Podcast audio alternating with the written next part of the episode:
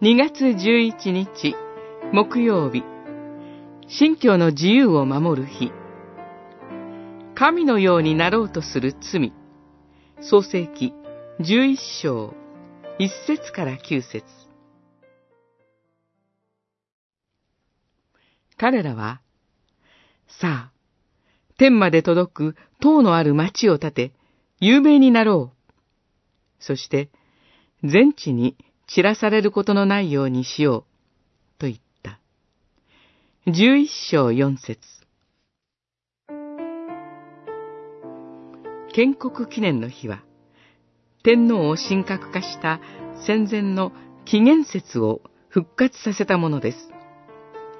戦後、象徴天皇制に変わりましたが、天皇への崇敬による国民統合の仕組みは今も続いています。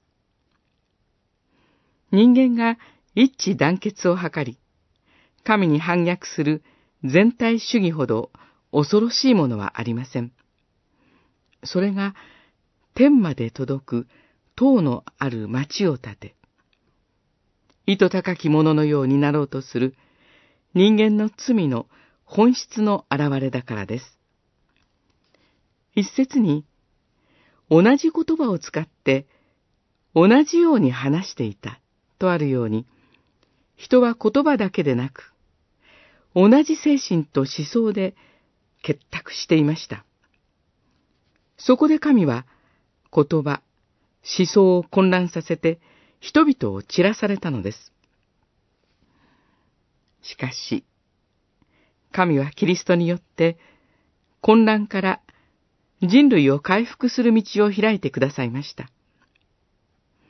教会は混乱からあがなわれた霊の一致に基づく共同体です。